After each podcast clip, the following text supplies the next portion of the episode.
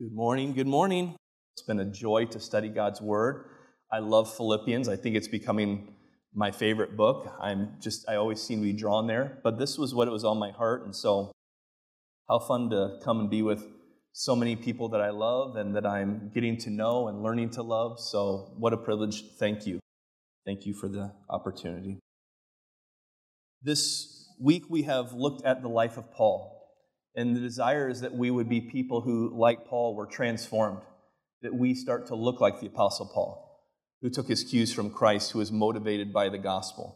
And we've taken time to look at his prayer life and his prayers for the saints. May we look like that prayer in chapter 1, verses 9 through 11. We looked also at his priorities, and his priorities gave way to his perspective. If you want a perspective like Paul's, you need to have Paul's priorities. We looked at his confidence. Last night we looked at his humility. He had the mind of Christ. He saw one who came from so high and went so low. And that's what transformed his life. Today we look at his contentment. Let's look at Paul's contentment. You guys are on top of things. I love the song you ended with. It is well with my soul. And I'm sure so many of you know the story behind it. I hadn't really planned to talk about this until I heard it as I walked in. Go ahead and look at the story behind that song. Horatio Spafford. He was a businessman. He was a man of God, and he and his wife were planning to take a trip over to Europe as a family, but business kept him behind. And on the voyage, as he sent his wife Anna and their 4 daughters ahead, tragedy struck on the sea. And the ship they were traveling on, it hit another vessel and it sank rapidly. Only Anna, his wife, survived, and she sent a haunting brief telegram to Horatio bearing these words, "Saved alone." You don't know what that's like until you're a parent. I mean, I can't even fathom. And so on another trip, voyage over that same place where his daughters had drowned, he penned the words to that hymn. It is well with my soul. How in the world could you authentically say, it is well with my soul? In other words, I am content. The world cannot do that. But we find out the secret today. Won't you like to see the secret to Paul's contentment? Wouldn't you love to have that tranquility?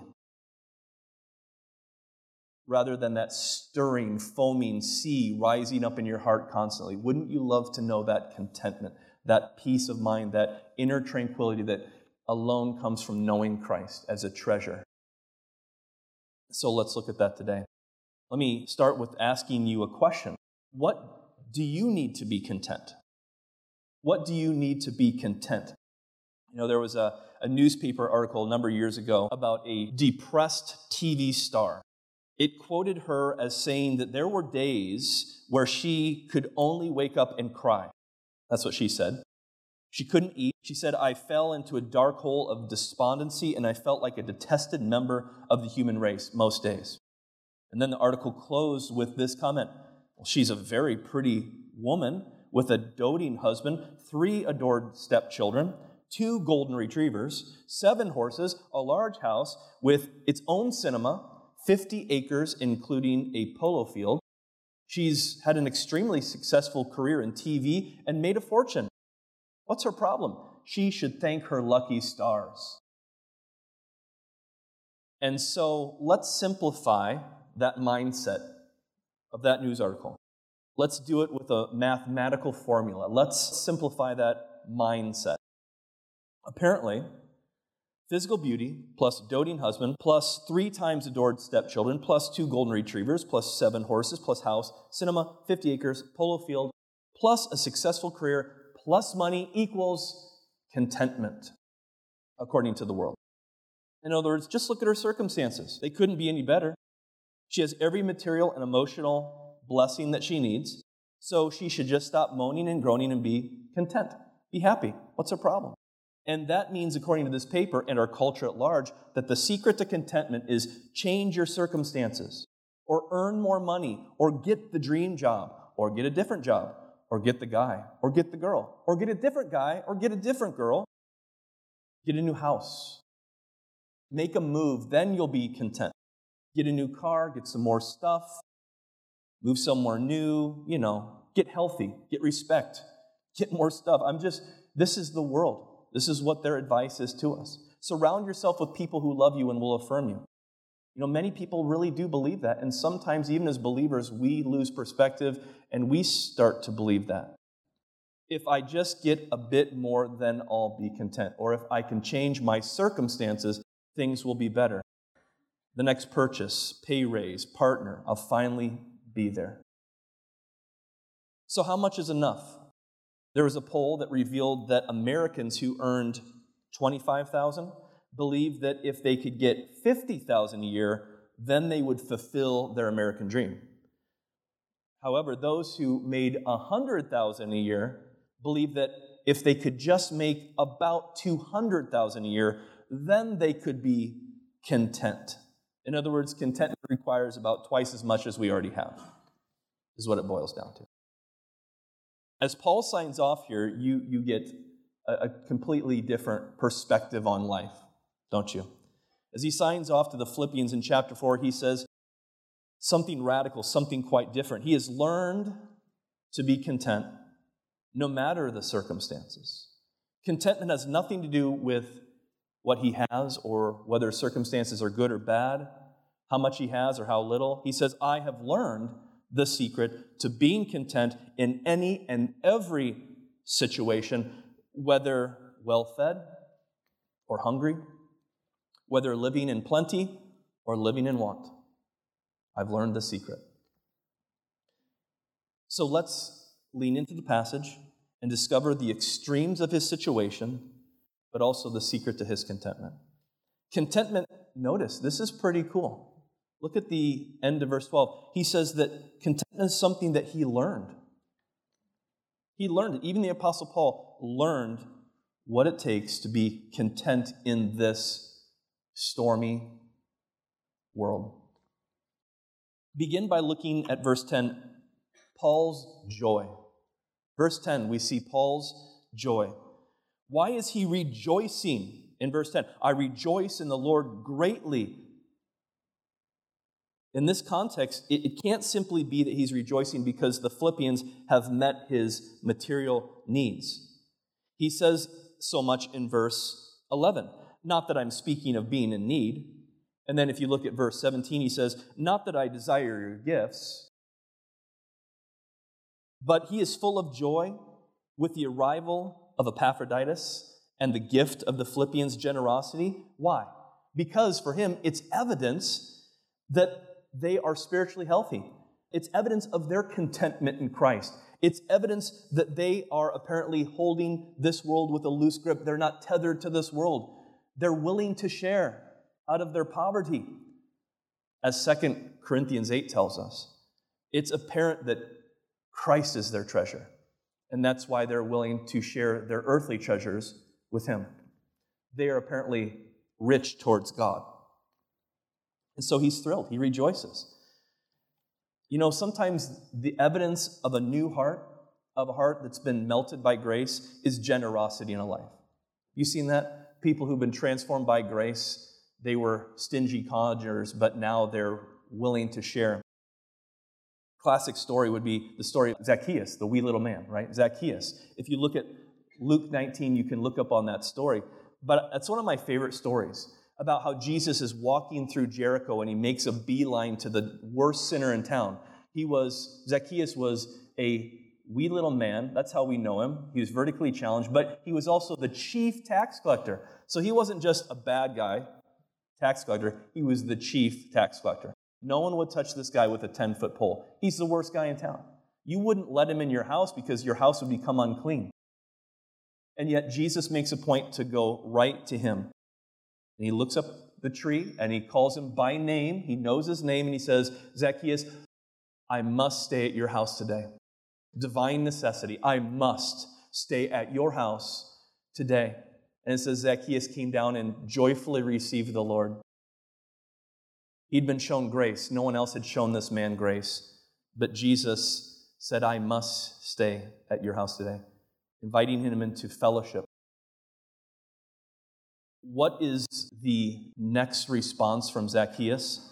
He says to the Lord, "Lord, half of my goods I'm going to give to the poor, and I'm going to restore to those I previously defrauded fourfold. Lord, I just want to give back. I want to stop taking, now I want to give." See what grace can do? See what grace can do at our heart? See, grace is the engine for the Christian life. It's the fuel. Here's a man shown grace, and now he is generous. Here in verse 10, Paul has this burst of joy when Epaphroditus, his friend, we learned about him last night, he's the kind of man that Paul says, you should honor men like this. They put others' interests before their own. But Epaphroditus has made the sacrifice on behalf of the Philippians. He's come, and he has gone to this prison cell and shown love, a love offering, supplies to meet Paul's needs in prison. And he says, I rejoiced in the Lord greatly that now at length you have revived your concern for me. Now, Paul qualifies this. He doesn't want to give any misunderstanding. He wants to assure them that he understands why there was a delay. He understands. He says, I am rejoicing that now at length you've revived your concern for me. But he wants them to know he understands. He knows they hadn't forgotten about him. It's just that they hadn't had opportunity until this point to come and meet his necessary needs at the moment. Paul knew that he was always on their mind, that they loved him, that they desired to be his partner in the gospel, but extenuating circumstances made for the lapse in provision. Perhaps it was changing venues for Paul. Maybe it was the distance, the lack of internet or email or cell phones or text messaging, Facebook, Instagram. Perhaps it was their own poverty that didn't allow them to come. But nevertheless, here's Epaphroditus. Here are the generous supplies. And it's evidence of God's control over their lives and their contentment in Christ. Imagine the relief he would have felt when he saw Epaphroditus' face, when he saw them. You know, in the Roman prison system, a prisoner was completely dependent on outside help. They might get very basic sustenance, but they were blessed when people from outside, friends, family, supporters would come and bring provisions. And that's what you see happening here. Now you move from his joy to his contentment. This is why he has joy. This is why he's content. Verses 11 through 12, Paul's contentment. Still aware that he could be misunderstood in what he's said so far. He doesn't want to be misunderstood for saying, listen, my joy now comes because your gift has come. I now have joy and peace and contentment because all of a sudden I have brighter circumstances. He says so much in verse 11, not that I'm speaking of being in need, for I have learned in whatever situation to be content. I'm overjoyed that you're here. I'm overjoyed by the gift, but it's not the gift that's giving me this contentment. I'm so thankful for your gift and the evidence of your spiritual health, but that's not the ground for my inner peace. My contentment is not dependent on provisions or circumstances.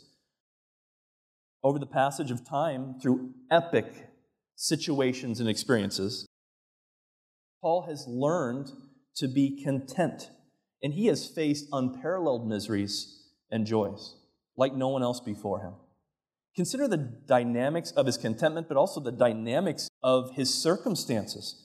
I mean, here's a man who is like a calm sea, a portion of the calm sea, and the rest of the sea is raging around him, and the wind's blowing, and yet he is tranquil. Look at the circumstances around him, verse 11 and 12. I've learned in whatever situation to be content. I know how to be brought low. I know how to abound in any and every circumstance. I have learned the secret of facing plenty and hunger, abundance and need. Do you see the rhythmic balance and phrases there? In verse 12, I know how to be brought low, how to abound. Like Christ before him, who was made of no reputation, who became low, Paul knew contentment when humbled, when suffering, when persecuted. Saying that he knew how to be brought low and to abound means that he knows how to share in Christ's humiliation, that he knows how to share in the fellowship of his suffering. And he knows how to experience the power of his resurrection. He knows the glories of Christ's riches. This is the ground for his contentment. In this life, he had been repeatedly beaten. All you need to do is look at some of the passages with the lists of his circumstances. If you look at, for example, 1 Corinthians chapter 4, verse 11 through 13, you see that he faced hunger, he was thirsty, there were times where he faced rags, homelessness, he was brutally treated, he said, cursed, persecuted, slandered. He'd been to the bottom. But this is also a guy who'd been to the top. He was almost ruined by that experience where he was caught up in the third heaven.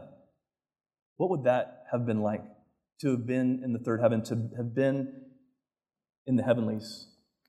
To experience that, how would you ever come back and be satisfied in this world? So he's been to the top, and now he's at the bottom. Then he's up at the top, and then he's down at the bottom. I mean, thinking about the upside, he'd had times where he'd enjoyed plenty and abundance. Think about his time in Philippi.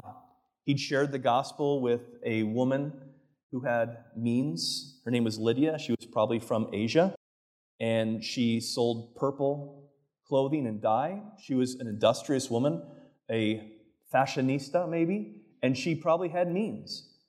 And can you imagine, after she comes to the Lord, after the Lord opened her heart at the preaching of Paul's word, we're told that she brought Paul in for a feast, a real Mediterranean banquet. I'm sure that was a great day for him. His joy and his heart was soaring as he saw someone transformed by the gospel, and he was enjoying a good meal, and he was an honored guest. But you have to understand that he wasn't intoxicated by the ups of life. He was tranquil and at peace whether things were good or bad, even when things were good. It sounds kind of odd to say he had learned the secret of contentment even when he had much. Well, of course he was content when he had a lot of stuff and he had a full belly and things were going well. It seems kind of weird to say he'd learned to be content with much or with plenty. It's easy, right? How is it a problem? How is that a struggle to be content when you have a lot and you're blessed? But sometimes living in plenty is as miserable as living in want, Paul says, if you haven't learned the secret to contentment. We've often been told about celebrities, or we watch their interviews. You know, they're the people who finally get to the top, and then they realize it's actually a disappointment. This is not what I expected. My whole life I've been working to get much, to get there, to reach the dream, and now here I am, and I feel so empty. One writer said, "We often think it's hardest to be content with little, but experience tells us that it can be just as hard or harder to be content when times are ideal, even when we have all that we thought we could ever want." It's just a real common story. I'll never forget watching the interview on 60 Minutes with Tom Brady, and they were asking him, what's it like to have everything? I mean, you have houses, you have, what is it, 6 or 7 Super Bowl rings? 7 Super Bowl rings. He literally has a supermodel wife, beautiful children, all the luxury, comfort he could ever want, celebrity, and yet at the end of the interview, he said, you know, the funny thing is, though, I still feel like there's something missing. It's that God-shaped void, right? He got it all and realized he wasn't truly content. I love what Calvin says as he comments on this passage. He who knows how to use present abundance soberly and moderately, with thanksgiving, prepared to part with everything, whenever it may please the Lord, giving also a share to his brother according to his ability, and who is also not puffed up, that man has learned to excel and to abound. This is an excellent and rare virtue, and much greater than the endurance of poverty. Being content with much is much greater at times than the endurance of poverty. It can be hard to be content with much because it leaves you wanting more. One of the richest men in history was John D. Rockefeller.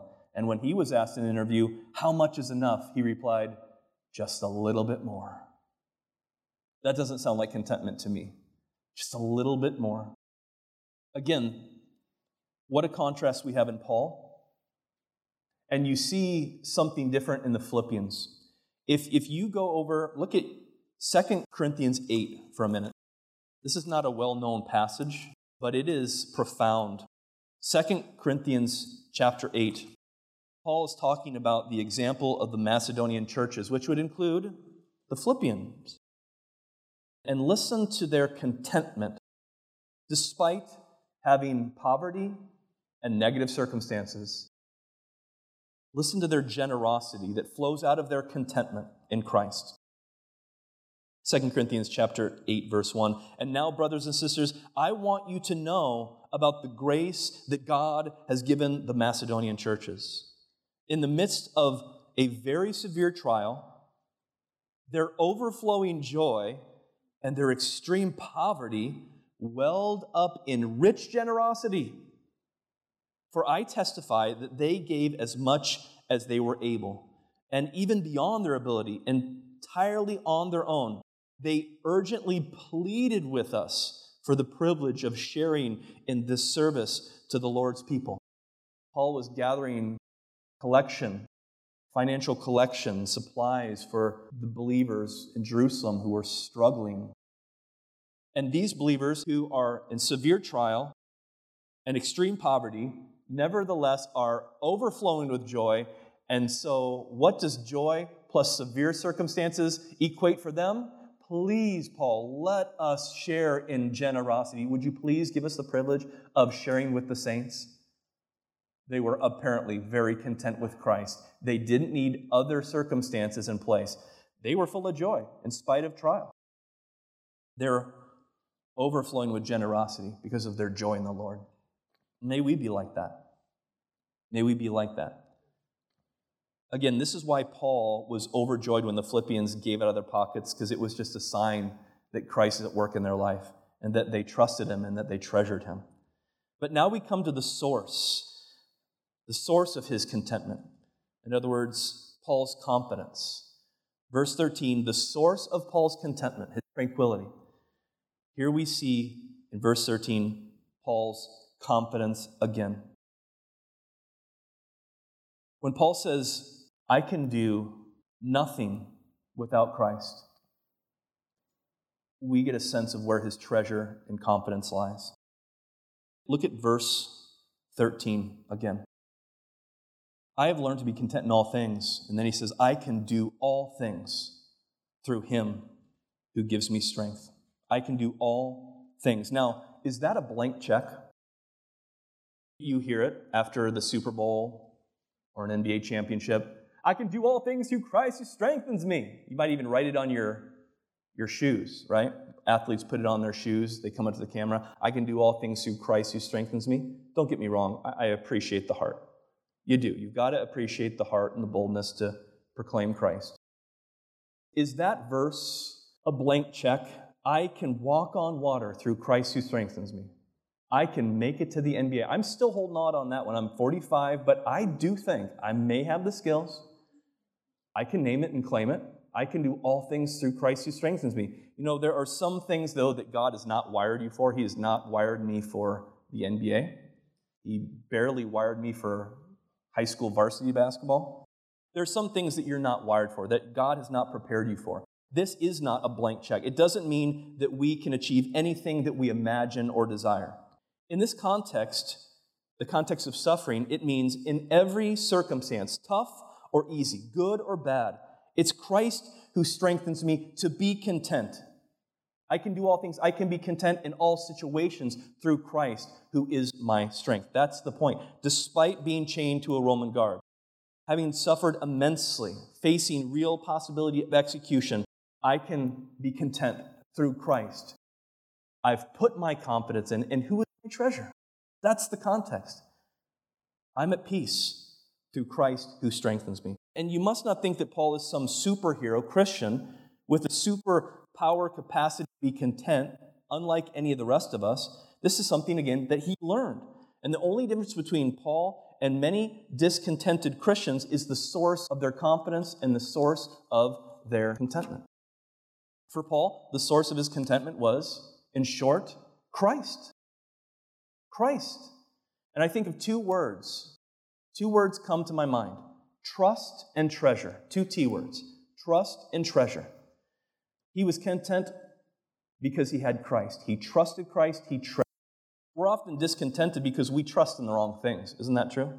For example, we trust in ourselves. We trust in financial success. We trust in certain friends or family, and they let us down. Or our physical attractiveness, or our abilities and our gifts, our future plans. We trust in these things. And then they come and they go. They let us down. These things make terrible gods. Who are we looking for our salvation? Who are we looking to sustain our life, to strengthen us, to give us peace, to be our everything? Trusting in Christ and His promises made all the difference for Paul. Our circumstances, they ebb and flow, but Christ's promises are a sure rock and ground to stand on. You can have joy in no matter what circumstance if you know the promises of God and you're standing on them. So let's just for a second rehearse some of the promises that we have from God just in Philippians and see if it's a sturdy ground to stand on so you can be content no matter what's going on around you. Chapter 1 of Philippians, verse 6. He who began a good work in you will bring it to completion at the day of Christ Jesus. A tremendous passage about our eternal security. What God starts, He finishes. Philippians chapter 2, verse 13. For it is God who works in you both to will and to work for His good pleasure. It's ultimately God who's at work in my life and preserves me. Chapter 3, verse 9 and 10. There is a righteousness which comes through faith in Christ, the righteousness from God that depends on faith. I stand on the objective finished work of Christ, not on my own performance. And He gives me His perfect righteous record. I don't depend on my own. That's why I'm justified before God. Or how about this one in the face of persecution? Philippians 3, verse 20 and 21. Our citizenship is in heaven, and from it we await a Savior, the Lord Jesus Christ, who will transform our lowly bodies to be like His glorious body. What a hope. What a resurrection hope. What a future we have. The best is yet to come. I think you could get through any circumstance if you let that one really sink in. The best is yet to come. Take the long view. Keep your eye on the horizon. Don't look at the storm. If you believed all that, you could be content in any negative earthly circumstance. Or how about Philippians 1:29? Go back for a second. It has been granted you on behalf of Christ not only to believe on Him, but also to suffer for Him. If you believe that, you'd be content in suffering. In other words, God's not caught off guard by your suffering for Him. That is a plan for your life, and it may involve suffering for Him, going against the flow of the culture. You shouldn't be surprised when you're maligned. God has a plan. Or how about this tremendous one? Philippians 4:19. My God will meet all your needs according to His glorious riches in Christ Jesus. If you believe that, you'd be content in all circumstances. You know that Christ is your strength, and He'll give you everything you need. Follow Him. So if you think on those promises and they are yours in relation to Christ, you can be content. That's part of how you can be content, because you stand on something outside this world. You stand on your Savior and His inheritance that He has for you, His promises, His work in your life. What does that look like in everyday life? Well, for example, the next time you face opposition and suffering, remember the words that Paul wrote. It's been granted to you on behalf of Christ to suffer for Him. Okay, this is not unusual. Suffering is not unusual for the steadfast Christian. Next time someone makes you feel discontented in this world with your worldly goods, remember, your citizenship is in heaven. Your inheritance up there is greater than what you have down here. And then that might free you up to not use your stuff as a god, but use your stuff for God. The next time you lapse into thinking that God's love depends on your performance or how you've done that week, remember, you have a righteousness that comes from God as a gift on the basis of faith, not based on your performance. If you were to preach these truths to your heart, contentment will arise. Remember God's promises in Christ to strengthen us and make it possible for us to be content in all circumstances. But that's the word trust. What about, in closing, the word treasure? Christ must be your treasure if you're going to be content in this world full of plastic trinkets. What Paul treasured above all else, as we have seen this week, is clearly Christ and knowing Christ better. If you would ever be content in Christ, you must know Christ first of all, and then you must have Paul's aspiration. I want to know him. I want to know the fellowship of his suffering. I want to know in that suffering the power of his resurrection. The same power that raised Christ from the dead is for me to take hold of in the midst of trials.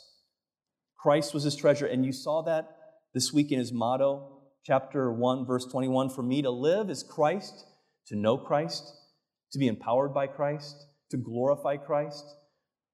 My life is Christ, and to die is gain, because if you take this life from me, you just give me my treasure, possession of Christ.